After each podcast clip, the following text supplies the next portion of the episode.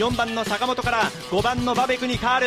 しかしここで4番の坂本抵抗した。さあもがき合ったつばぜり合い。坂本バベク壮絶な先行バトル。先頭は5番のバベクか。粘る4番の坂本。並走の後ろ1番の武藤に7番の若松幕僚追い込み2センターのカーブ。先頭はバベクバベク先頭競り勝った武藤が差を詰める。4コーナーから直線はトマシュバベクが押し切ってゴールイン。Čaute, vítajte v ďalšom deli cyklopodcastu od cyclinginfo.sk. Z ničoho nič sme sa ocitli znova v off-season a pre nás začína rovnaká uhorková sezóna bez pretekov ako v novembri. Čo je však horšie, nemáme pred sebou žiaden termín pretekov, ktorý by bol istým reštartom sezóny. Pokračujeme preto v sérii rozhovorov, ktorú sme načali minulý týždeň. Ostávame na českej pôde, ale z cesty sme sa na chvíľu presunuli na dráhu – Ponuku cyklopodcastu, ktorá sa neodmieta, prijal český reprezentant Tomáš Bábek. Majster Európy v Kejrine, vicemajster sveta v pevnom kilometri a medailista z ďalších svetových podujatí. Okrem úspechov na reprezentačnej úrovni však na vlastnej koži zažil aj dva roky v prestížnej japonskej Keirinovej sérii.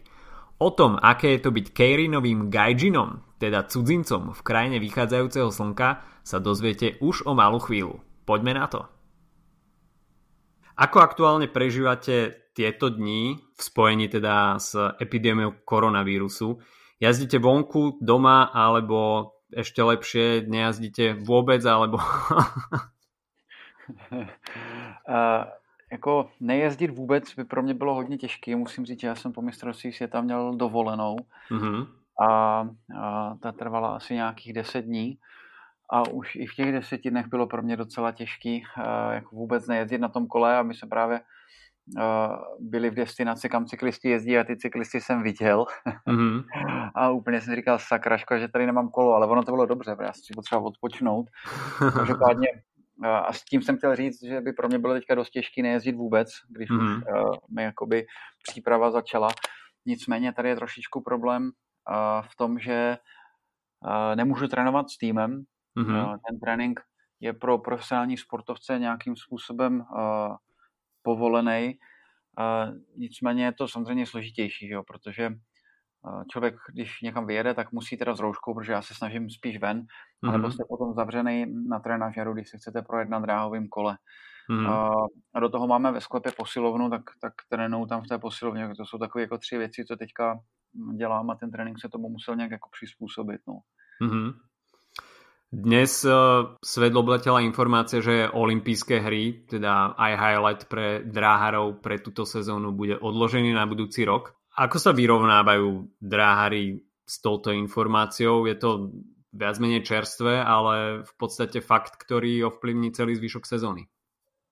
Přesně tak, no. To je, uh, ovlivní to, je to poměrně uh, závažný a závazný rozhodnutí hmm. ze strany Mezinárodního olympijského výboru pro všechny další uh, federace všech uh, sportů, protože třeba hmm. konkrétně v dráhové cyklistice, uh, já jsem zvědavý, jak se k tomu postaví UCI, hmm. nebo obecně, nejenom dráhové cyklistice, protože někteří z nás už právě kvalifikace mají za sebou. Teďka jsme mm. měli na ten, na, se na tu olympiádu už jenom připravovat mm. bez nějakých kvalifikací. Třeba bajkeři ještě měli kvalifikační závod mm, v květnu, mm.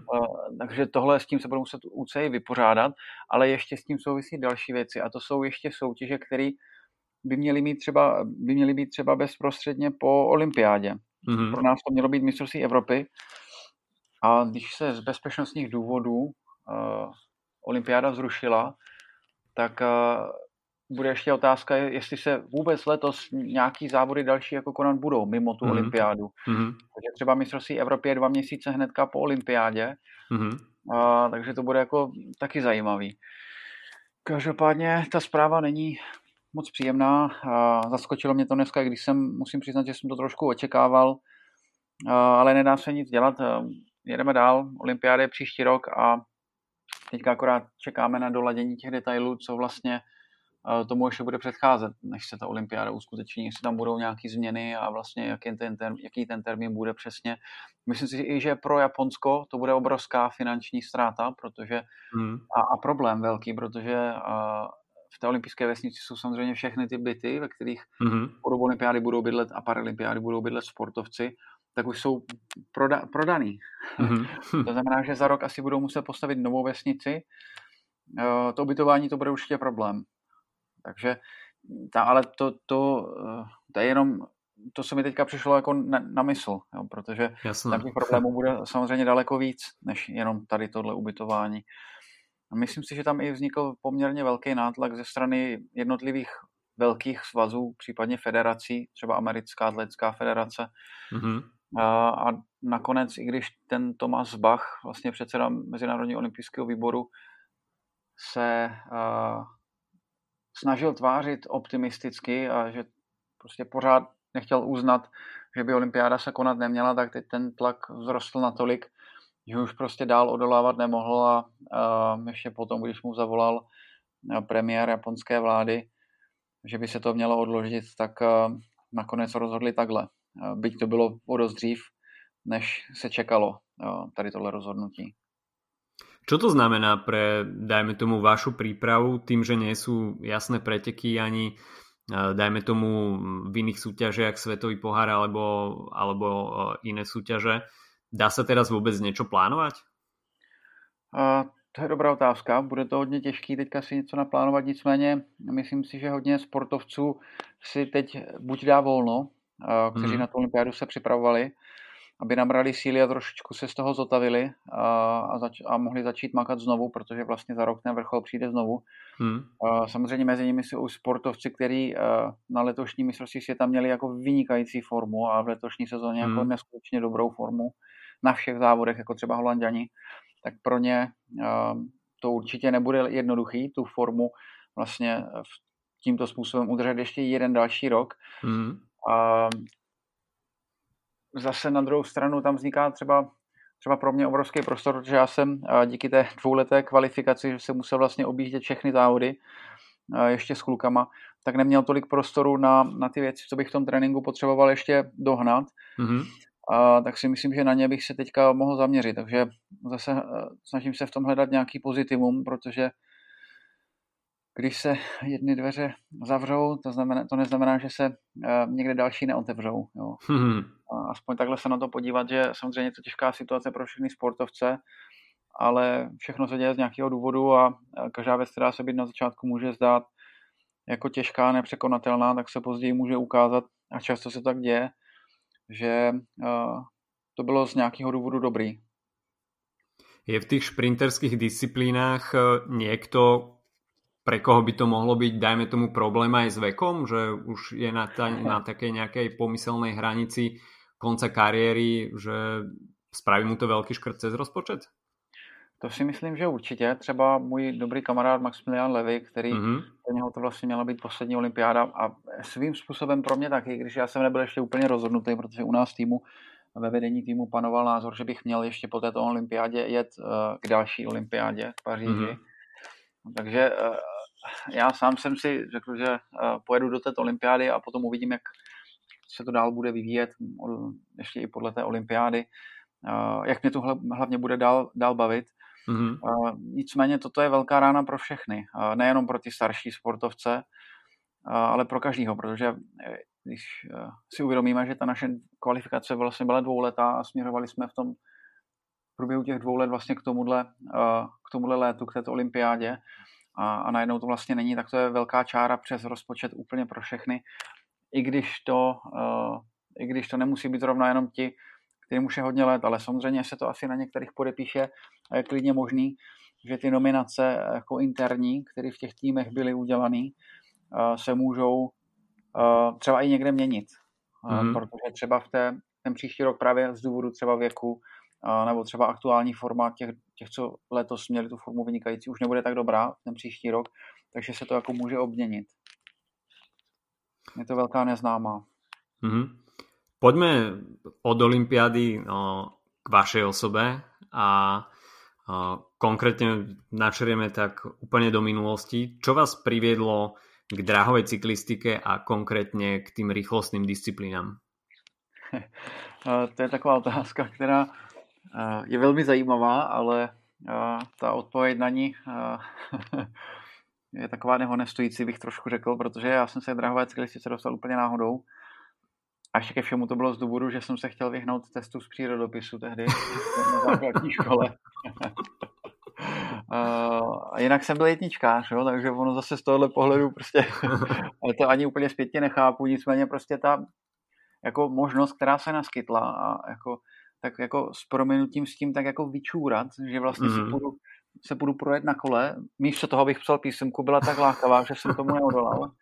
Já včetně ještě ostatních kluků, protože ta písemka měla být přímo v době, eh, kdy se konaly ty závody, na které jsme ze školy měli uvolnění, tak jsem se uh-huh. hnedka přihlásil na ty závody, abych ten, psal, abych ten test psát nemusel. Měl jsem z toho strašnou radost. no a tam jsem přijel na ty závody, já jsem do té doby na kole jezdil jenom tak rekreačně, takže a dlouho jsem na něm neseděl, že jsem přišel do sklepa, to kolo bylo píchlý, jak jsem si ještě musel vzít bráchovo, který mě bylo prostě malý, to bylo ještě dětský kolo, no prostě ostuda hrozná, myslím si, že jsem tam byl možná sedmý, jakože mm-hmm. ani mhm. nějaký suprový umístění to nebylo. Nicméně tam byl nábor a já v té době jsem žádný sport eh, nedělal, tak eh, jsem se do toho náboru přihlásil po tady tom závodu a ten nábor dělal právě člověk tady z brněnského velodromu mm-hmm.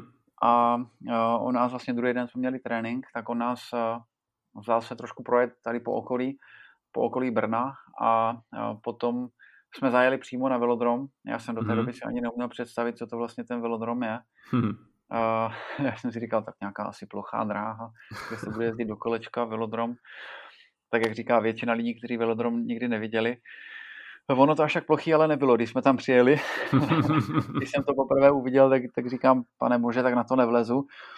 A do toho ten pán přinesl ještě kola, který neměli brzdy a ještě se k ním museli k těm pedálům připoutat nohy řemínkama. Ježíš Maria, co to je? Nicméně jsem to vyzkoušel a pár koleček už jsem na ten velodrom věl a říkal jsem si, že to není tak hrozný, jak to vypadá na první pohled. A tak jsem další den přišel už na ten oficiální trénink a tam se připojil do té skupiny. A tak nějak jsem s těma klukama začal trénovat, i když nějakou na šíleným starým kole na favoritu po taťkovi. Mm-hmm. A, ale prostě mi to tak nějak jako chytlo. A za měsíc byly první mezinárodní závody. Dráhovku mi půjčili tehdy z favoritu Brno. A na těch mezinárodních závodech jsem z Čechů byl nejlepší, byl jsem třetí za dvěma Rakušákama, mm. tak jsem si říkal, že asi to je dobrý, to mě asi dalo takový drive auto a zůstal jsem u toho a potom začali chodit hm, poměrně dobrý úspěchy na té české úrovni. No.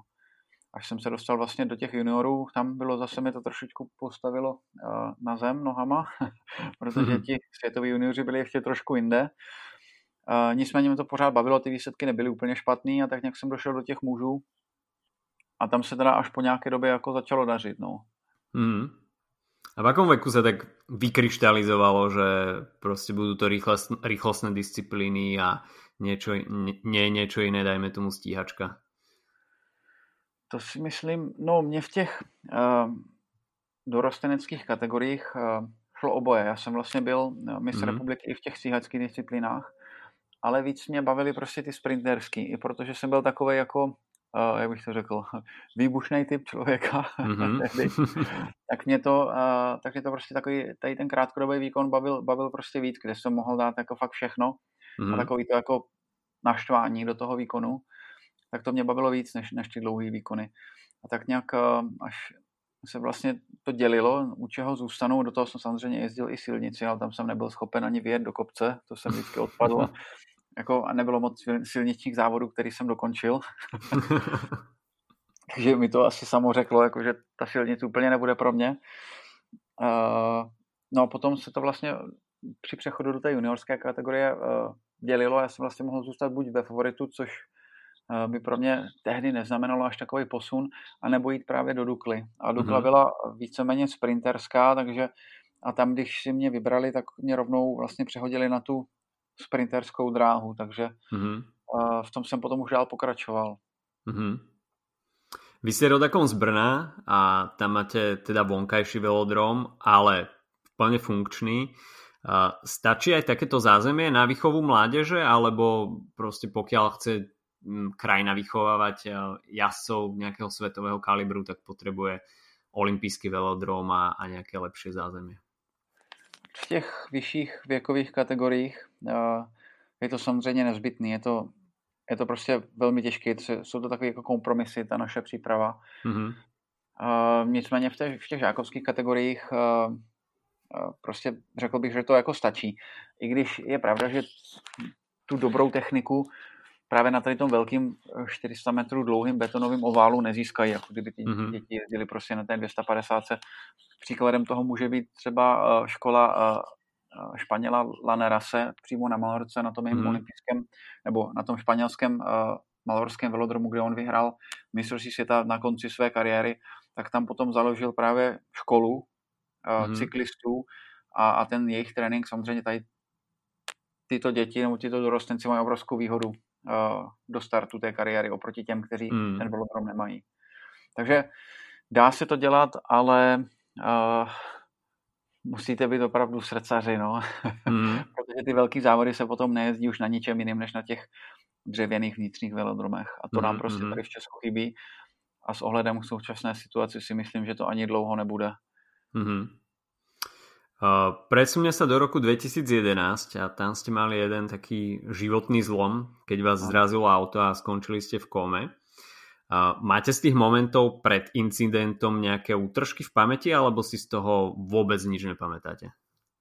Uh, přímo jako bezprostředně před tím incidentem, incidentem si nepamatuji jako vůbec nic, naštěstí, protože údajně to bylo šílený. Uh, I to, jak jsem byl potom při vědomí a potom jsem vlastně uh, jsem se mi zastavilo srdce a tak dále, to, to znám jenom potom z toho vyprávění lékařů, tak to naštěstí moje paměť vymazala. Uh, to, to zafungovalo velmi dobře, uh, hmm. ale zřejmě to tam někde bude uložený.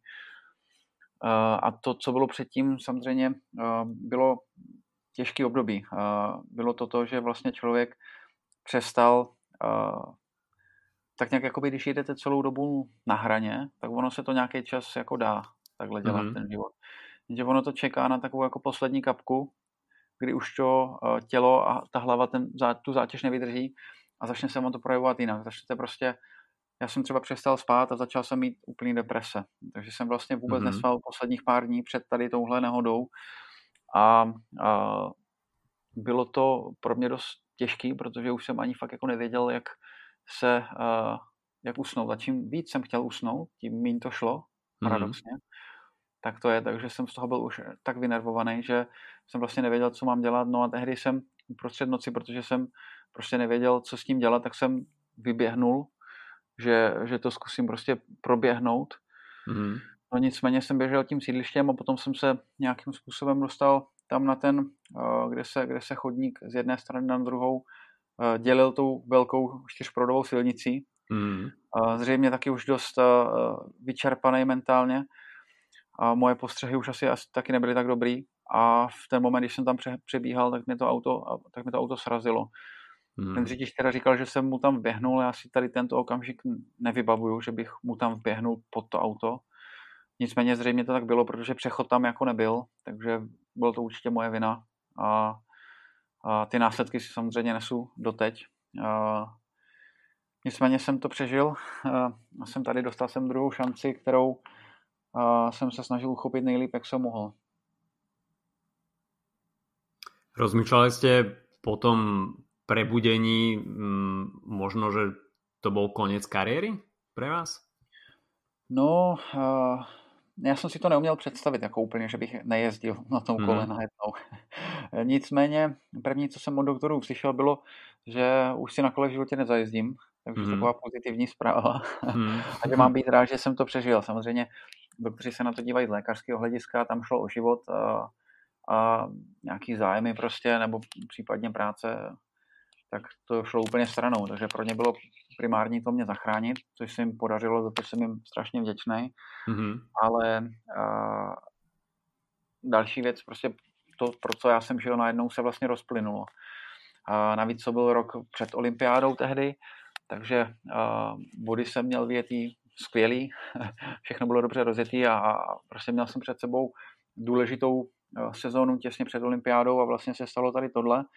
Já jsem byl upoutaný k lůžku a, a myslel jsem si do té doby, že ten úraz bylo asi to nejhorší, co mě potkalo, ale bohužel, jak jsem později poznal, tak asi řekl bych zhruba ten následující rok a ty uh, týdny, co následovaly bezprostředně po tom, co jsem se probral v té nemocnici, byly mnohem těžší než ten samotný úraz. A to po té psychické stránce, protože jsem vlastně byl poutaný k tomu lůžku. A mm-hmm.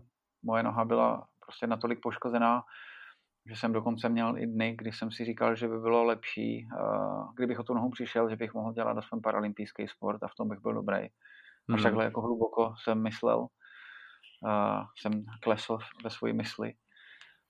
Takže tehdy to byly hodně těžké okamžiky, nicméně já jsem pořád jako uh, nechtěl slyšet to, že bych na tom kole nejezdil. To znamená, že když mě po měsíci a půl propustili zpátky z nemocnice, tak jsem uh, prvně si vzal kolo, nebo trenažér respektive. Do něho jsem si připnul to kolo, protože ještě nechtěli úplně ani moji rodiče tehdy, abych jezdil ven.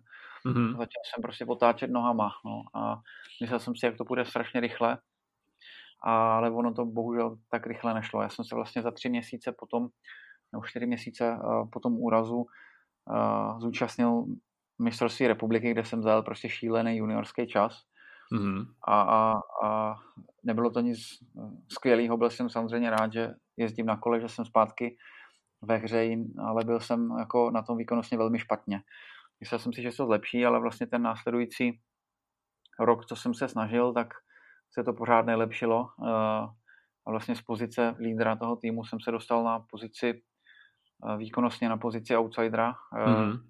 u kterého spíš řešili, jestli má cenu aby jako dál pokračoval, a, a nebo jestli, jestli mu ještě dávat nějakou důvěru, což se postupně začalo jako vytrácet v můj neprospěch, a, že už i když já jsem pořád se snažil držet si, možná jsem byl i takový mezek, jo, mm-hmm. tu svou vůli a tu svou hlavu nastavenou, takže prostě jedu dál, že to prolomím jednou. Trenéři už si to nemysleli, ani vedení klubu, a už spíš jsem nebojoval už ani sám se sebou jako tolik s tím, že jsem vlastně i začal poslouchat, že to už nebude mít cenu, mm-hmm. a, že už bych se na to měl vykašlat a už bych se neměl trápit. No. Takže jsem se zase dostal do takového kolotoče vlastně, řekl bych, takových depresí a bojoval jsem vlastně s tím, jestli teda pokračovat dál, ale pořád jsem to nechtěl vzdávat, i když to vlastně došlo tak daleko, že už mě bylo naznačeno, že, naznačeno, že bych teda měl odejít, že to fakt nemá cenu. Takže to byly jako taky velmi těžké chvíle. Nicméně, tak nějak jsem pořád u toho ještě držel ale zásadní zlom přišel zhruba, řekl bych, asi po roce, když uh, jsme měli testy, uh, řekněme silový testy na takovém speciálním dynamometru, kde se měřila každá ta noha mm-hmm. zvlášť. A my jsme samozřejmě věřili, i trenéři, i já, i díky tomu, jak ta noha vypadala, že prostě díky tomu, že tam chybí kus svalu, a kus toho předního stehna, tak uh, prostě nemůže být silná, už ani silná nikdy nebude. Že ten test na tom dynamometru mi ukázal, že to tak není. Že to jde bez svalu. že, no, no, že, že to poškození není asi tak, jako to zase ten sval se nabudoval z jiné strany, ta noha se trošičku přetvořila a na tom testu vlastně vyšlo, že i tak je o pár jednotek procent pořád silnější než ta levá zdravá, která poškozená mm. nikdy nebyla. A to si myslím, že mě hodně nakoplo. To byl takový jako psychologický eh, element, které já potom často využívám, když třeba takhle jako mluvím nebo dělám nějakou motivační řeč, tak říkám, jak moc eh, na nás působí to, čemu věříme. Protože já jsem do té doby, než jsem viděl tady to číslo na tom papíru napsané, tak jsem věřil tomu, že ta noha už silná nikdy nebude. Tak stejně mm. tomu věřili všichni ostatní. Poslouchal jsem to všech, ze všech stran, že tady ty soudy, který jsem potom i já nad sebou vysknul. A pak mi stačil jeden blbej papír, který teďka ještě zpětně můžu říct, že klidně mohl být špatně, že jo, co se stává. Ale já jsem, to mě nenapadlo tehdy, a já jsem se na ten papír díval, teďka jsem viděl jednoznačně, že ta mašina, která to prostě propočítá, směří, tak mě řekla, že ta noha prostě je silná pořád. A najednou se to ve mně všechno obrátilo a začalo se mi postupně dařit. Samozřejmě nepřišly hnedka nějaký skvělý úspě- úspěchy, mm. výsledky, ale, ale vrátil jsem se, řekněme, do té eh, širší evropské špičky mm. a pak jsem vlastně startoval na mistrovství Evropy, tam jsem obsadil šestý místo, což pro mě byl jeden z nejlepších výsledků kariéry. Mm-hmm. A mhm. začalo se dařit a začal jsem vlastně postupně uh, bojovat i o ty další olympijské hry, které pak následovaly, protože mm-hmm. samozřejmě Londýn pro mě uh, neměl význam tehdy, když mm-hmm. vlastně to bylo tak nějak na přelomu, když se mi zadařilo, ale, ale pořád jsem ještě neměl tu plnou důvěru, tudíž to nemělo smysl, tak jsem potom začal bojovat vlastně, vlastně o to Rio a vrátil jsem se zpátky a řekl bych, že i v lepší formě, když ne s nějakýma výraznýma výsledkama. A, a uh, bojoval jsem vlastně o Rio. Mm-hmm. A takhle nějak jsem se z toho tehdy dostal. a uh, před tím Riem, ale bohužel to byla další taková jako rána v té kariéře, uh, že jsem nebyl vybrán, protože jsem měl jenom jedno účastnické místo a prostě uh, nebyla ve mně vložena pořád ještě taková důvěra, byť prostě to, uh, ta moje výkonnost už nebyla vůbec špatná, tak jsem se tehdy zamýšlel nad tím, jestli teda pokračovat dál nebo ne. Uh, ale čekalo mě ten rok ještě mistrovství Evropy, vlastně po, po olympiádě několik měsíců. A, a právě to bylo celkom zlomové těž. to bylo pro mě taky velmi, velmi zlomový, to, byla, to byl další takový jako bod, který bych připodobnil k těm výsledkům z toho dynamometru. A, že jsem vlastně a, před tím závodem, ten závod, já už jsem do toho závodu, nebo na tady ten, jsem se pořád na to dál připravoval, protože když jsem byl na tu olympiádu, uh, jsem ten trénink a tu přípravu tím tomu měl podřízenou, tak jsem, to nech, tak jsem nechtěl, aby to přišlo úplně v ní več, tahle práce a vlastně ani můj trenér to nechtěl. A vzhledem k tomu, že jsem rok předtím skončil šestý na mistrovství Evropy, zase v Kejrinu to byl asi jiný výsledek, tak uh, můj trenér uznal za vhodný, že tam mám prostě nevyřízený účty a že bych uh, den další rok vlastně na to mistrovství Evropy měl bojovat, závodit dál znovu. Mm-hmm. Takže jsem na ten závod odjížděl s tím, že jsem si ještě tehdy vyslechl od našeho šéfa, že takovou podpozující větu říkají, Tome, eh, tak co s tebou, no, tak dlouho jsi neměl žádnou medaili. Já bych jako, my potřebujeme, abych tam zajel, jako, protože jestli nebudeš mít medaili, tak my tě musíme vyhodit, jako, no, říkám, je dostatečně motivující. Jo, jo, jo. Říkám, hele, uh, chápu, beru na vědomí, já tam jedu bojovat, uvidíme, třeba se mi zadaří, když se mi zadaří, bude to skvělý, budu pokračovat dál a když se nezadaří, tak se vydám jinou cestou. Mm-hmm. Takže mě to až tolik nerozhodilo a na ten mistrák Evropy jsem odjížděl vlastně poměrně dost eh, v klidu, i když teda musím říct, že ten den před tím závodem toho pevného kilometru, když jsem závodil až večer, tak jsem měl teda stres strašný celý den. jsem na to čekal celý den. A vlastně, když to zkrátím, tak najednou je moment toho závodu, já jsem na tom startu, dobře jsem odstartoval, fakt jsem do toho kilometru dal úplně všechno, věděl jsem, že mám natrénovaný a když jsem protnul tu cílovou pásku, úplně vyčerpaný a spokojený s tím, že jsem do toho dal všechno, tak jsem odvrátil zrak k té výsledkové tabuli a tam běžel čas, který, za který bych možná nebyl rád ani v juniorech. Jo. Hmm. říkám, a 14. místo nebo 20. místo, úplně něco strašného. Hmm. A říkám si, pane bože, tak to asi fakt jako nemělo cenu. To jsem neměl ani pokoušet, eh, ale co se dá dělat prostě. Takže jsem během těch pár koleček, že jo, to kolo nemá brzdy, mm-hmm. tak, tak nezastaví, tak během těch pár koleček, než to kolo zastavilo, tak jsem ukončil kariéru. uh, sjel jsem dolů úplně zklamaný, prostě vyřízený, ale trenér se pořád tak jako usmíval a byl docela spokojený. Říkám, sakra, to snad neviděl ten čas, no, co se, co se jako stalo, ne? A já jsem pořád nevěděl, ale on říká, říká, uh, hele, špatně ti to změřili, máme tady oficiální časomíru, uh, jel, máš třetí čas, prostě je to super. No, tak říkám, mm. co? Tak po mně už jeli asi jenom dva kluci a ty mě nepřekonali, takže jsem vlastně skončil třetí, takže najednou zase ten obrat toho, tady ten, ten vlastně moment toho, že z toho, že jsem ukončil kariéru, jsem zase za 10 minut byl v euforii úplné. Rychlý restart. No, že mám po 8 letech, vlastně naposledy jsem to měl v roce 2008, medaily z mistrovství Evropy a tohle bylo ještě elitní mistrovství Evropy. Takže vlastně z té ukončené kariéry, tak po deseti minutách jsem byl absolutně euforii a byl jsem úplně zase nakopnutý a nastartovaný jinak závodit. A to je zase, zase ten zlomový moment, který já lidem vysvětluju. To, že jsem uviděl ten čas na té tabuli, uvěřil jsem mu, že to je pravda, i byť to pravda nebyla ve skutečnosti, tak uh, by mělo obrovský vliv, pokud by to někdo ještě nezměřil uh, bokem. Já bych teďka mm-hmm. už nejezdil na tom kole, a skončil bych s tím, že se mi prostě nezadařilo, že jsem nebyl mm. dobrý nikdy. Jenže on ten čas naštěstí změřili dobře, někdo to tam měl a to absolutně ovlivnilo celý vývoj, vývoj mojí kariéry další. Jo, tak, taková jako blbost, to, čemu člověk věří. A mm. to, co uvidí. Jo? a vlastně za čtyři dny potom jsem měl ještě na programu mnohem důležitější závod, to byl Keirin. A tam jsem vlastně uh, minulý rok skončil šestý, ten závod se mi tehdy nepovedl, i přesto, že jsem se dostal do finále. A tady jsem najednou nastupoval do závodu s tím, že už mám jednu medaili na krku a poměrně dost jsem si věřil a říkal jsem si, tak ten jako tlak zdravě, už opadl v té chvíli? ten tlak si myslím, že trošku opadl, byť musím přiznat, že i před tím závodem jsem tolik nespal, hmm. protože tam asi bylo už hodně jako takové té eh, euforie a rozrušení před tím závodem. Hmm. Takže jsem do toho šel uh, s takovým, jako řekl bych, zdravým stresem, hmm. ale zároveň s tím, že jsem viděl, že jsem tam jako nejsilnější uh, kilometrář nebo vytrvalý sprinter ze všech, co budou startovat ten den. Mm-hmm. Takže jsem do toho s tím takhle šel a vlastně první jízdu uh, jsem vyhrál. Tu, uh, tím jsem se vlastně dostal do semifinále automaticky mm-hmm. a v semifinále jsem zase vyhrál a za 15 minut bylo finále. Já jsem mm. bohužel do toho dal úplně všechno, takže jsem byl poměrně vyřízený. Měl jsem co dělat, abych se mm. nepozvracel a za 15 minut jsem měl jít na start znovu. Nicméně jsem někde v sobě sebral tolik síly, že jsem tohle všechno přešel. Pořádně jsem se před tím závodem nadechl, kdybych chtěl vdechnout do sebe všechen vzduch v té hale. Hlediště byla moje přítelkyně Magdalena, která mě tam podporovala, proti to byl taky obrovský nervák. A šel jsem do toho závodu s tím, a jsem byl úplně v takovém tranzu, s tím, že to prostě jedu vyhrát. Tam pro mě neexistovala žádná jiná možnost.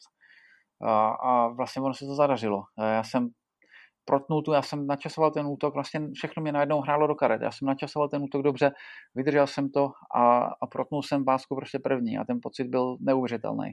Hmm. A, tady samozřejmě žádná časomíra špatně nesepnula, nic tady jsem rovnou věděl, když jsem protnul tu pásku, že jsem mistr Evropy a to byl úspěch, o kterým se mi do té doby ani nevzdálo. A najednou vlastně, když jsem tam ještě kroužil, tak bylo to prostě na, pro mě natolik, natolik dojemný, že jsem zapomněl vlastně, že už tam jezdím tři kolečka s roztaženýma rukama. Museli potom hodit na Eurosportu nějakou reklamní pauzu. ale mě hlavou probíhalo tolik věcí a, a taková obrovská jako satisfakce za dosti učiní, že jsem vlastně z toho kluka, který končil, který vlastně, který ho srazilo auto, který mu říkali, že nebude už nikdy v životě jezdit na kole a tak dál, najednou prostě tam kroužil jako mistr Evropy, takže to byl hmm. velice jako silný takový moment v té kariéře. Hmm. Do toho tam vlastně na mě čekala s lajkou moje, moje přítelkyně, mám svou takovou fotku krásnou, dojemnou, kdy tam vlastně i ti lidi v tom hledišti brečeli někteří. Hmm. Takže to bylo takový pěkný a to mě potom, myslím si, hodně nakoplo do té další kariéry, když jsem vlastně těsně potom, protože jsem vlastně uvěřil tomu, že si to zasloužím a že jsem ten šampion. Stejně jako všichni ostatní, kdyby byli správně nastaveni, tak by mohli taky vyhrát. Tak jsem šel do těch dalších závodů jako ten šampion s tím, že vyhraju. A ono se mi to potom do každém dalším závodě jako dařilo. No potom přišla ta perfektná šnůra v světovém pohári. Přesně tak. Vlastně byl tam světový pohár. V Glasgow a v Appeldorně. Ano, v Glasgow ten jsem vyhrál, potom světový pohár v Appeldornu ten jsem taky vyhrál. Pak jsem se chtěl soustředit na mistrovství světa, ale z nějakého důvodu jsem musel ještě odletět do Kali, tam jsem byl dvakrát mm. třetí za sebou, vlastně sprint, teda Kierin kilometr a pak jsem se připravil na mistrovství světa, kde jsem, kde byly obrovské očekávání samozřejmě. A i tam se mi podařili udělat vlastně historicky první medaile pro Česko v kilometru, stříbrná. Mm-hmm. A, a zopakovat po 14 letech, naposledy to byl Pavel Buráň, kdo měl medaili v, kilo, v Kejrinu. Nebyla to sice zlatá, ale byla to bronzová medaile, což byl obrovský úspěch pro mě i pro nás. A vlastně se mi otevřela uh, taková jakoby kariéra snu, protože já jsem se vlastně vždycky chtěl dostat do Japonska. Hmm. A to byl asi jeden z těch motorů, proč jsem takhle makal a uh, proč možná jsem i tak dařilo a dostal jsem vlastně pozvánku do Japonska a tím jsem si myslel, že prostě to je vlastně ten vrchol, jo? to je ten vrchol té kariéry, že jsem se dostal do té profesionální Kirinové ligy, kam, chcou, kam chtějí vlastně všichni dráhaři, sprintery ale když jsem tam přijel, tak tam vlastně přišla další taková, protože když si myslíte, že už něco ovládáte a že prostě je to všechno super, tak on vám ten život připomene zpátky, eh, že to až tak není. Takže jsem tam přijel a myslel jsem, že tohle už je za odměnu a tam vlastně začal eh, znovu úplně další boj, který vlastně se mi potom podařilo eh, se do toho dostat, že to je úplně jiný sport v tom Japonsku, ale mm-hmm. stálo mě to taky hodně sil, psychických i fyzických za ty dva roky. Môžeme, môžeme sa do toho Japonska presunúť a ako vôbec eh, ste nadviazali kontakt? Kto vás kontaktoval? Ono to bylo tak, že vlastně eh, po tom ještě z Evropy jsem začal hodně myslet na to, že bych se mohl do toho Japonska dostat. Mm-hmm. A tudíž tehdy jsem si psal s Denisem Dmitrievem, s Rusem, který vlastně to je můj kamarád stejně o rok starší jak já, takže jsme vrstevníci, dlouho spolu závodíme. A on mm. už tam několik let právě závodil. A on říkal, no, mistrovství Evropy tady nikoho nezajímá, to chce aspoň svěťák, tak jsem vyhrál mm. svěťák. A psal jsem mu, no, tak je to dobrý, ale chtělo by to ještě něco, tak jsem vyhrál další svěťák, takže říkám, tak teď už teda. A tak jsem s nima už začal být v kontaktu s těma Japoncema a oni, jo, je to dobrý, sledujeme tě, uvidíme, jo. Mm-hmm. Tak říkám, sakra, tak to teda, no a pak jsem ještě měl vlastně další dvě medaile na tom svěťáku a to už za mnou teda při, to bylo v Kolumbii, tehdy v Kali. Mm-hmm. A tam za mnou přišel vlastně zástupce toho japonského Keirinu a, a představil se mě a rovnou už mi nabídl tu smlouvu, jestli teda mám, uh, mám zájem. A pak mm-hmm. potom následovalo to mistrovství světa, takže tohle pro mě bylo už jakoby z tohoto ohledu jednodušší, že jsem tam už nemusel nic dokazovat, byť se zadařilo i tam. Mm-hmm. Takže uh, já jsem si zatím šel, že jsem to vlastně chtěl se tam dostat. Mm-hmm. Byť jsem nevěděl, co to přesně úplně je, ten japonský Kirin tehdy. Mm. Vy ste vo viacerých tých rozhovoroch naznačovali to gladiatorské prostredie a našlo sa v tých tvrdých podmienkach niečo, čo vám na druhej strane vyhovovalo?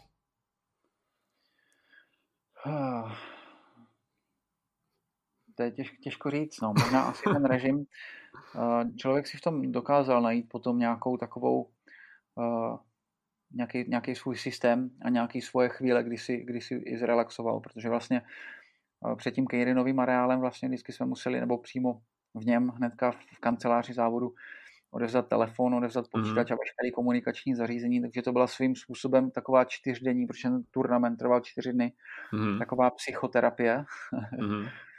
uh, protože jsme tam vlastně byli zavření úplně sami většinou dva gaijinové, to jsme my, ne Japonci, mm-hmm.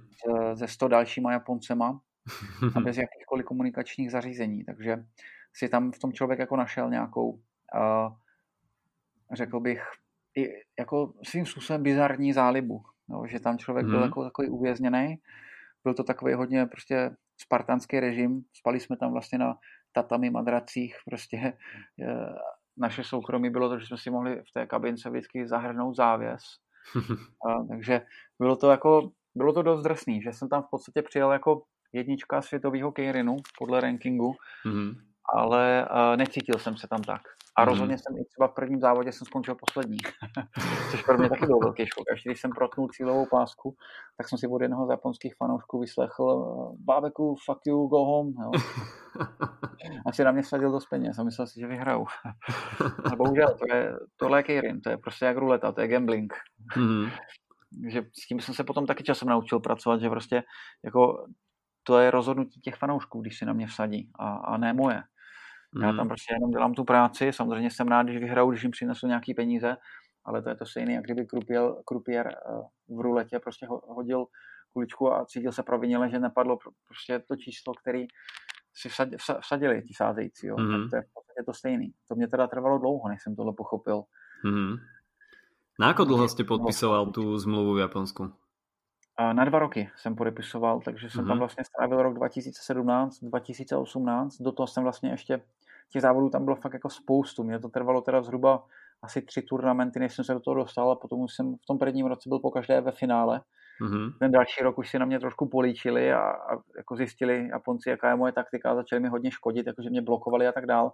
Mm-hmm. jsem se hodněkrát do toho finále nedostal i když jsem tam měl i velmi světlý okamžiky, kdy jsem třeba vyhrál kompletně sám, byl jsem jediný Gajin turnament, kde byli jedni z nejlepších japonských závodníků. Ale zase jsem tam měl i závody, když jsem prostě se do toho finále nedostal. No, a když jel jsem domů prostě zklamaný. Mm-hmm. Nebo dokonce jsem měl závod, kdy jsem ve finále jednou použil japonskou taktiku. Mm-hmm. a bohužel ti Japonci to nečekali, že já budu taky blokovat. Mm-hmm. A já jsem zhodil pět Japonců mm. v závěrečným sprintu na posledních 100 metrech. Takže mě to vyneslo diskvalifikaci a zrušení tří následujících turnamentů, takže to mm. pro mě byla velká rána. A musím říct, že jsem postupně od tama uh, tak nějak jakoby odjel trošičku uh, unavený. Uh, možná ne úplně fyzicky, spíš jako psychicky. Uh, mm. Že mi to stálo spoustu sil. Takže jsem potom byl poměrně i rád, že další rok uh, jsme to nechali otevřený a nakonec jsme se vlastně nedohodli, protože já jsem jim řekl, já jsem jim neprojevil prostě zájem, mm. tak jako ty předchozí roky, mm. uh, tudíž mi nakonec smlouvu neposlali, protože jsem řekl, že to pro mě bude v pořádku, když mě tu smlouvu nepošlou. nicméně za ten další rok mi to uh, trošku začalo už chybět, ale byl jsem rád, protože jsem za sebe mohl být přítomný u narození své dcery, podporovat vlastně svou partnerku hmm. uh, v tady těch okamžicích, což bych nemohl v tom Japonsku, jako třeba Denis Mitriev, který je Rus a který tvrdí, že ruský ženy jsou velmi silný, tak ten mi říkal, že když uh, bylo před porodem, tak on měl, on měl vlastně turnament v Kejrinu, takže byl před, uh, před tím porodem bez telefonu zavřený čtyři dny mm-hmm. a nevěděl, jestli třeba o půlnoci zrovna jeho manželka porodila nebo mm-hmm. neporodila. takže to si říkám, to teda už je docela drsný. Jo. Tam se samozřejmě dají vydělat velký peníze, ale peníze nejsou všechno a jsou v životě, myslím si, okamžiky, které jsou důležitější než ty peníze. Hmm. Tak až tomu tak eh, jsem správně pochopil, tak eh, v podstatě ty preteky preběhají nějakou formou eliminačného turnaja? No v podstatě to je podobný jako klasický keirin, to znamená, že tam je rozíška, mm-hmm. pak postoupíte do semifinále, když se vám zadaří a když se vám zadaří tam, tak postupíte ještě do finále. Mm-hmm. A ten první den jsou tam jenom jakoby tréninkové dny a je tam taková nějaká prezentace, takže první den toho, těch čtyř dní se nezávodí. Mm-hmm. A vy buď postupujete, když vyhrajete, anebo se stupujete, nebo případně zůstáváte v té, na té úrovni, mm-hmm. v, tom, v tom pavouku těch závodů. Mm-hmm. Takže vlastně závodíte, i když se do finále nedostanete, tak závodíte všechny tři dny, jenže tam je za celý den jenom jeden ten závod, který trvá vlastně tři minuty. Mm-hmm. Takže ten den je poměrně dlouhý, musím říct. Mm-hmm. A i těžký. Vlastně tam celý den čekáte na ten závod, což já nemám moc rád. Jo.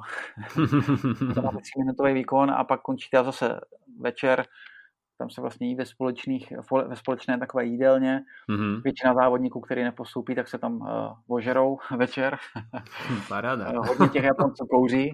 To si, je, je, spoustu, tam bylo spoustu gajdžinů i v minulosti, kteří řekli, a prosím tě, tady ti borci kouří a chlastají, v žádném případě na mě nemají. No a potom se hodně divili, když je porazili, protože tam to není jenom o té výkonnosti, tam je to právě i o spolupráci těch týmů. Mm-hmm. Tam se mhm. vždycky v těch závodnících ta jedna rozíška je, má vždy devět závodníků a před tou rozíškou vy máte vlastně uh, prezentaci a ještě takovou tiskovku, kde vlastně musíte říct svou taktiku. Jo. Mm-hmm to není závod jednotlivců, to je svým způsobem závod týmu, protože mm-hmm. z každé té dané prefektury, co se v tom závodě nachází, z těch devíti závodníků, se vždycky dva, tři nebo i čtyři domluví mezi sebou. Mm-hmm. A velmi často se domluvají hlavně proti vám, protože vy jste tam gaijin, který, vám, který jim tam přijel ukrát jejich peníze, tak oni mm-hmm. nás vidí. To nám hmm. řekli, že jo. Takže oni nás tam nemají rádi a každý takový jako poražení toho gajdžina je pro ně obrovské vítězství. Mm-hmm. Dokonce jsou tam i závodníci, kteří nemají za úkol vyhrát, ale kteří mají za úkol prostě zneškodnit gajdžina, jo. Jakýmkoliv způsobem, prostě odstavit ho, sundat ho, cokoliv. Takže tam je to fakt jako tvrdý bojový sport a dokonce je to i klasifikovaný jako bojový sport. Proto tam prostě ti závodníci, kteří tam máte tři hlavní taktiky, vlastně Senko, Makury a Ojkomy, to říkáte den předtím. Senko je dlouhý sprint mm-hmm. na minimálně 400 metrů ze špice. Mm-hmm. Makury je středně dlouhý sprint na minimálně 200 až 300 metrů ze špice. A pak máte Ojkomy, to jsou ti největší magoři, kteří prostě na posledních 50 metrech to tam pošlou, kde je aspoň 10 cm místo mezera, tak tam to pošlou. To jsou, a ještě to jsou zároveň ti, kteří právě chrání tady tyhle, ty, co jezdí ten dlouhý sprint a kdyby Aha. to rozjíždí. Jo? Aha. A my Gaijinové jsme nesměli jezdit nic jiného než Senko a nebo Makury. Uh, takže vždycky jsem řekl Senko nebo Makury a potom za mnou přišli třeba jeden, dva, někdy i tři Japonci, kteří se za mnou prostě chtěli vyvést. Jo? Uh-huh. Oni mě jedna, jedna chránili proti těm ostatním se skupením, uh-huh. ale zároveň samozřejmě pokud mi v závěru došlo, tak mě předjeli a ještě třeba mi tam poslali kolinko nebo loket, když mě objížděli.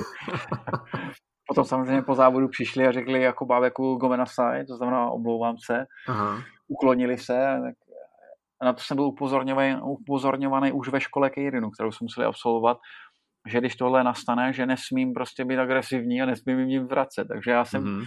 já bych to ani tak nedělal, ale já jsem prostě řekl, jo, v pohodě, prostě to je závod, jo k tomu tak člověk musel přistupovat. I když vás to třeba stálo hodně peněz, takový jedno kolínko od někoho, tak jsem k tomu přistupoval, takže vlastně nevím, jak, v jaké situaci se ten člověk nachází. Vůbec nevím, co to je za člověka. Mm-hmm. Třeba má i nějaký finanční problémy, nebo musí živit rodinu, nebo mu, třeba mu hrozí, že, že, že bude muset končit v té lize. Mm-hmm. Takže jsem se snažil se jako odosobnit do toho a když mi tohle někdo udělal, tak jsem jako nebyl nějakým způsobem naštvaný, nebo jsem se mu to nesnažil vracet. Byla jsem to prostě jako sport. A když se přišel omluvit, což většinou přišli, tak jsem to samozřejmě přijal, že, tu omluvu. Čiže každá ta strkanice, která způsobila nějaký pád, byla uh, nějak odrazená i na nějaké finančné pokutě? Uh, jo, v mém případě, uh, v případě Gaijinu to byly uh, takový, jak řekl bych, penalty finanční a v mhm. případě mm-hmm. těch japonských závodníků, tak tím se tam počítali nějaký trestní body a za více těch trestních bodů oni museli absolvovat uh, nápravný kemp mm-hmm. v horách s ostatníma okay. Čiže no, právě těma, no, s ostatníma, ostatníma špatnýma Japoncema, jenom o rýži a tak dál, prostě takový ná, nápravný kemp a nějakou dobu měli zakázaný závodit. Jo. Mm-hmm. Že oni si dávali pozor, aby to nedělali příliš často, jenže vzhledem mm-hmm. tomu, že bylo 2000, tak se dobře prostřídali a... OK, tak to je jasné. Vždycky to udělal někdo jiný, no. A ako ste sa zžívali s tou jednotnou technikou, rovnakými bicyklami a vôbec ako pravidlá nejakým spôsobom umožňovali zmeny na těch bicykloch, či vůbec? Uh, neumožňovali ty změny vůbec. Já jsem vlastně předtím, než jsem tam jel, tak jsem dostal e-mail a kontakt na jednoho výrobce kol japonských, protože tam se vlastně závodí na železných kolech. Mm-hmm. a já jsem mu poslal nějaké své míry údaje, oni mi vlastně vyrobili kolo, asi za 100 tisíc nebo 90 tisíc korun, který bylo celý železný, vlastně železný rávky, železný řídítka, cokoliv. A na tom jsem tam musel začít závodit a zvykat si na to. Jo. Žádný prostě karbonový diskový kola, všechno, hmm. prostě, všechno tak, jak se jezdilo třeba v 70. letech, v 60. Hmm. tak tak ty kola tam pořád teďka vypadají, jenom se prostě vyrábí jako nový, ale mm-hmm. ty technologie jsou úplně stejné, jak bývaly před 50 lety. Mm-hmm. Takže, takže na tohle bylo pro mě dost těžké si zvyknout, protože já jsem technický typ jezdce, mně se nedařilo na tom kole udržet uh, takový ten šmrnc, tu rychlost. Mm-hmm. Uh, tohle kolo, železný, poctivý kolo, prostě uh, zastavilo, když jste trošičku vynechal. Mm-hmm. Jsem musel na, naučit trošičku jiný způsob toho jízdního projevu.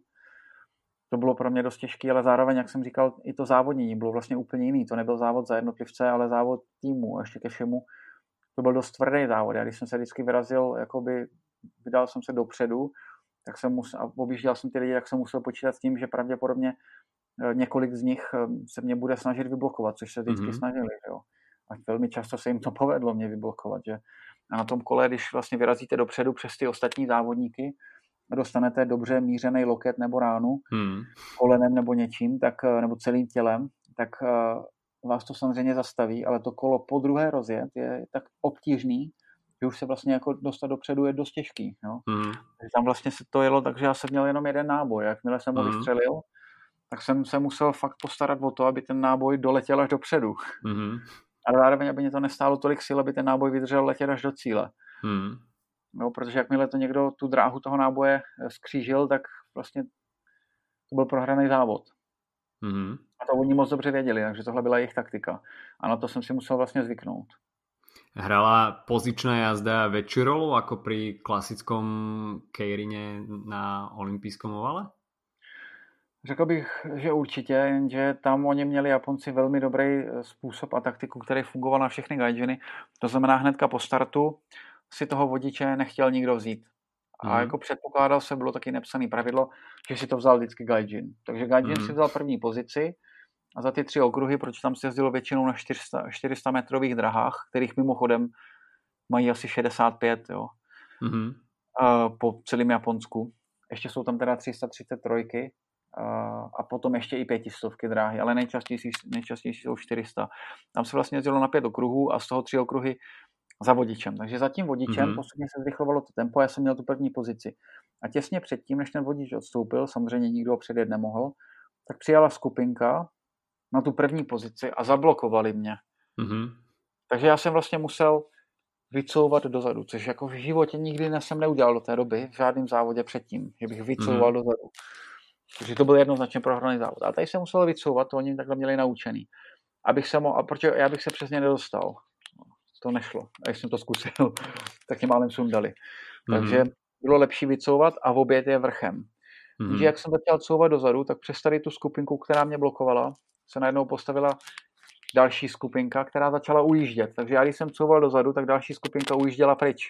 Zatímco mhm. tady ta prostřední mě blokovala. Mm-hmm. Takže se to najednou natáhlo a já jsem byl na deváté pozici vždycky. A takhle to měla fakt většina gajdžinů, takhle ta taktika vždycky probíhala. A z té deváté pozice jsem se potom vždycky rozhodl útočit a jet dopředu. Mm-hmm. Takže to bylo poměrně stejný, ty scénáře po každé. Zaznamenali ste nejakú pikošku z, z týchto japonských keirinov, ktoré, ktorý je samozrejme spojený so stávkovaním, že akú najväčšiu čiastku na vás niekto vsadil a či bol úspešný? uh, no ono to tam vždycky běželo před tím startem, ne přímo ty čísla, ale vlastně to i ten kurz na vás vypsaný hmm. a tak dál, přímo v televizi v té čekací místnosti, protože to ještě zmíním, že my jsme vlastně 50 minut do závodu už museli odezdat kola a už jsme na ně nesměli sednout ani se jako nijak rozjíždět. Mm-hmm. A museli jsme potom být v té místnosti právě s těma ostatníma Japoncema, kde byly uh, bylo, bylo devět židlí pro každého, pro každého závodníka jedna židle mm-hmm. a jedna televize, stará, taková ta prostě CRT, ta velká. Mm-hmm. Tam běželo jak na teletextu sásky a do toho hrála úplně bizarní hudba vždycky, která se postupně, jak se ten závod blížil, tak se zrychlovala. No. Pět minut před závodem odzněl vlastně gong, aby jsme si museli vzít kola a seřadit se na nástup na ten závod. Jo. Mm. Takže vlastně tam jsme mohli pozorovat, jak moc nám lidi věří a potom další den v novinách jsme si mohli uh, přečíst, kolik se tako prosázelo peněz a kolik si vydělali ty lidi peněz. Takže uh, to byly někdy jako zajímavé čísla. Na těch, to byly prostě uh, miliony, miliony korun za ty jednotlivé závody. Mm-hmm. Takže Eh, tam se fakt jako točilo eh, spoustu peněz. 8 eh, miliard dolarů ročně v celém tom jejich biznisu Kejrinovým. Wow. Takže to jako byly velké peníze. Hmm. Otázka na tělo. Koľko vám z toho syplo do vrecka a je to asi viac ako prize money za reprezentačné a klubové akcie. to rozhodně je. Řekl bych, že jsem se, řekl bych, Můžu, já na to odpovím tak diplomaticky, Jasně. že jsem se dostal finančně na úroveň uh, uh, profesionálních silničních cyklistů v těch profi, profi týmech, okay. co se týče třeba měsíčního výdělku, ale samozřejmě jsem tam byl vždycky třeba čtyři nebo pět měsíců, že jo, hmm. takže, takže asi takhle bych jako na to odpověděl, abych nemusel zmiňovat přesnou částku ale uh, právě proto je to jako lákavý pro všechny, pro všechny sportovce nebo pro všechny eh, sprintery dráhový, ale zase je to vykoupený tím, že vlastně, uh, když jsem si potom ty peníze vydělal a měl jsem je, tak jsem zjistil, že vlastně mě neudělali šťastnějšího, mm-hmm. takže jsem předpokládal, že budu šťastnější. Mm-hmm. V podstatě mi dali jenom nějakou pomývou jistotu, že kdyby se něco stalo, tak jsem na nějakou dobu zajištěný. Mm-hmm ani to není na celý život, protože kurz jenu samozřejmě šel na polovinu oproti třeba deseti letům zpátky. Hmm. Ceny nemovitostí a veškeré ceny prostě stouply tak vysoko, že už to ani nejsou peníze, které vás jako zajistí do konce života zdaleka. Hmm. Takže vlastně ono to štěstí to svým způsobem vlastně vůbec nepřineslo, jo? Hmm. tu radost. Ta radost vlastně leží úplně někde jinde, než, než v tom, že, se člověk, že si člověk vydělá, tak jak jsem si tehdy ještě bláhově myslel. Jo? nebo myslel. Ono, ta společnost je takhle nastavená, jo. tak je to prostě, to je takový ten mainstream. Jo, kdo má peníze, může si koupit, co chce, a když si může koupit, co chce, tak je šťastný a to je prostě skvělý, protože si prostě může dovolit cokoliv. Hmm. Jenže ono to není jako moc si do, dovolit cokoliv, není prostě, to vám nepřinese štěstí, protože najednou, jako samozřejmě já jsem si neviděl tolik peněz, nestal se ze mě prostě multimilionář, jo, ale když najednou vlastně si, jako zjistíte, že vlastně jo, tak jsem si tady to koupil a ono to taky jako pomíjí, tak se máte týden radost třeba a jako ty věci, není to prostě v tom materiálním, no, ta radost, mm-hmm. takže mhm. to mi taky dalo velkou lekci do života, musím říct. Byť, byť to prostě pro mě bylo zajímavý finančně. Určite viac šťastia si prináša show na 6-dňových pretekoch, ktoré už máte no. takisto v, v hojnom počte za sebou. Beriete ich viacej ako show, alebo je to prestížné pretekanie aj? Eh, je to prestižní, eh, že si vás tam pozvou, protože samozřejmě je to v tom smyslu, že si vás tam pozvou, protože je to samozřejmě je, je to uh, omezený počet. Na každých šesti mm. máte maximálně šest, potažmo sedm sprinterů, jak bylo teďka v Berlíně. A uh, hodně sportovců se tam chce dostat a ne každýho si vyberou. A není to jenom o těch výsledcích, které máte za sebou, ale je to i o tom, jak vlastně to publikum umíte pobavit, rozpumpovat mm. a tak dále. Takže to je jako jedna výzva, výzva za druhou. Z tohohle pohledu to beru jako prestižní. Byť třeba některé závody řekněme, z bezpečnostních důvodů a tak dále, jsou víceméně show, že si tam jako neděláme úplně na schvály, aby jsme se třeba nezhodili a že nám až tolik nezáleží na tom, kdo vyhraje. Ale zase jsou tam závody, většinou ty časový, kde je to obrovská prestiž mezi těma závodníkama, mm-hmm. protože ten mhm. časový závod chce vyhrát úplně každý. Že? Mm-hmm. Takže v tomhle uh, ohledu je, je, to, je určitá dávka stresu i tam a potom, když se vám zadaří, tak i radost. Takže uh, tenhle druh závodu mám velice rád, protože mám prostě rád lidi, mám rád společnost, dělá, dělám rád show, takže toto mě baví a i z toho důvodu, že to není tak uh, strašně upjatý a vážný jako třeba uh, mistrovství světa nebo Evropy nebo světový pohár.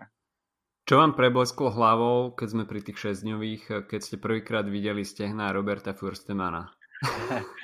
uh, no tak samozřejmě jsem si myslel, že to nemůže být čistý, tak jako asi většina lidí. Uh, nicméně paradoxně, protože my se s Robertem známe už strašně dlouho, uh, se tak nějak naše cesty skřížily. Bylo to jednou na závodech na Trinidadu, který byly takový spíš jako pro zábavu. Tak tam jsme se tak nějak potkali, poznali, snali se z nás kamarádi, on mě nabídl, jestli bych tehdy v roce 2013 mohl trénovat, nechtěl trénovat s ním v Německu. Mm-hmm. To pro mě byla samozřejmě lákavá a zajímavá nabídka. A, tak jsem se tam přesunul, nějakou dobu jsem bydlel i u něho doma a, a stali se z nás dobří kamarádi tehdy. A trénovali jsme spolu několik měsíců vlastně v tom mm-hmm. Německu. A tam jsem poznal, že to je velmi jako eh, svéráznej mm-hmm. kluk, velmi egoistický, ale, ale jako pro mě hodný. A měl jsem ho tehdy velmi rád jako byl kamarádský. Samozřejmě vyrostl v nějakém režimu a v něčem, mm-hmm. a takže to si myslím, že ho taky trošičku vyprofilovalo, ale, ale ten náš vztah byl jako dobrý, korektní. Já jsem přistoupil i na to, že on eh, do mě každý den eh, rýpal, mm-hmm. že jsem slabý a tak dál. A potom jsem nakonec eh, měl i lepší výsledky než on po čase, ale to je jedno. Člověk nad tím takhle nepřemýšlí a nesnaží se mu to vrátit. Já jsem prostě vždycky měl rád a pořád mám i když už třeba se nevídáme tak často. Takže jsem ten názor trošičku změnil a, a vím, že uh, pro něho to bylo velmi choulostivý, uh, že on prostě, uh, já dokonce věřím, že ty nohy může mít nabudovaný tak, jak jsem ho viděl, jak jsem si ty tréninky s ním zažil. Mm-hmm. Může mít nabudovaný klidně bez jakýchkoliv podporných prostředků. A pro něho to bylo velmi bolestivý, když se třeba nějakou takovou zprávu třeba někde dozvěděl nebo dočetl, že někdo na to narážel, že je prostě prosypaný a že to je nechutný. Mm-hmm. Jo, svým způsobem proto se možná i tak obrnil a je i takový, jako jaký je. Jo. Mm-hmm. Nie všetko sú veľké stehna, ale z čoho v podstate spočíva ten tréningový proces dráhara? Samozrejme jazda na fixke, nejaké, nejaké e, drepy v tělocviční, ale čo všetko do toho spadá ještě? Tak řekl bych, že to má takový hlavní tři složky e, toho tréninku a to je trénink v posilovně, trénink na silnici a trénink na dráze. Mm-hmm. Nic dalšího neděláme. Dřív jsme ještě chodili takové jako různý dynamické výskoky do schodu a tak dále, ale to jsme vzhledem k tomu, že ta sezóna je v podstatě celoroční, tak to jsme úplně vyřadili z té přípravy. A potom se to podle toho období a podle fáze přípravy liší. Jestli mm-hmm. jsme třeba víc na silnici, jestli v té posilovně jedeme fakt vyloženě hypertrofie a nějaký objemy, nebo naopak právě něco krátkého, dynamického, něco výbušnějšího. A to stejný na té dráze, jestli tam jezdíme delší úseky, fakt na těžké převody, dokonce i na 60-11 třeba. Mm-hmm. A, a nebo jestli právě už tam máme třeba závodní převod a jezdíme za motorkou, to velmi záleží právě na tom období. To je zrovna třeba teďka otázka, kterou budeme v následujících týdnech s trenérem řešit, kam to vlastně teďka teda posuneme a kam to budeme směřovat. Mm-hmm. Protože teďka je vlastně rok na přípravu na olympiádu. Mm-hmm. Rok a čtvrt. Mm-hmm.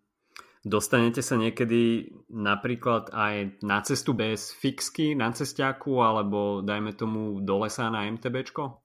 Zrovna dneska jsem byl, musel jsem uh, se na to MTBčko, já si takhle rád pro změnu prostě uh, vyrazím do terénu a vyčistím si hlavu. Mm-hmm. Byť ta moje technika asi pro většinu profesionálních uh, bikerů by byla vtipná velmi, ale mě to, jedno, mě, to, mě, to, mě to baví na tom kole, ta technika se trošku zlepšila, takže jezdím si prostě v rámci svých možností, spíš abych si vyčistil hlavu. Dneska jsem si právě po té zprávě, že se olympiáda přesouvá na další rok, vyrazil takhle do lesa, vyčistil hlavu, jezdím hrozně rád na tom kole, ale to je jako jenom okrajově. Většinou mm-hmm.